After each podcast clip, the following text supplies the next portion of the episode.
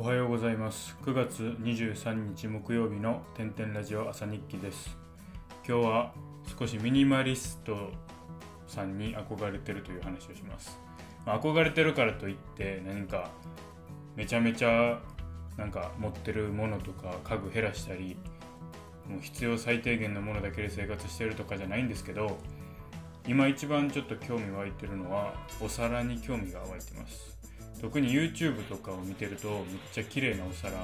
をあげてる方がいたり和食器和の食器日本の食器和食器に和食器をめっちゃ YouTube にあげたりしてる方とかがいてそういうのを見てると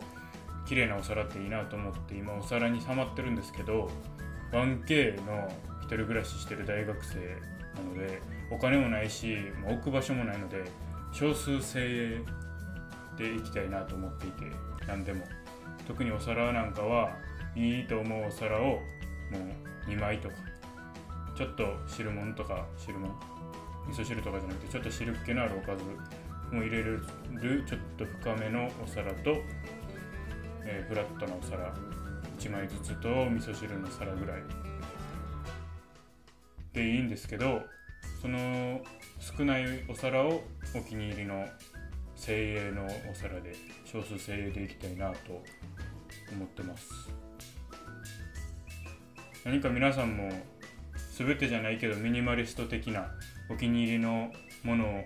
を長くいいものを長く少なく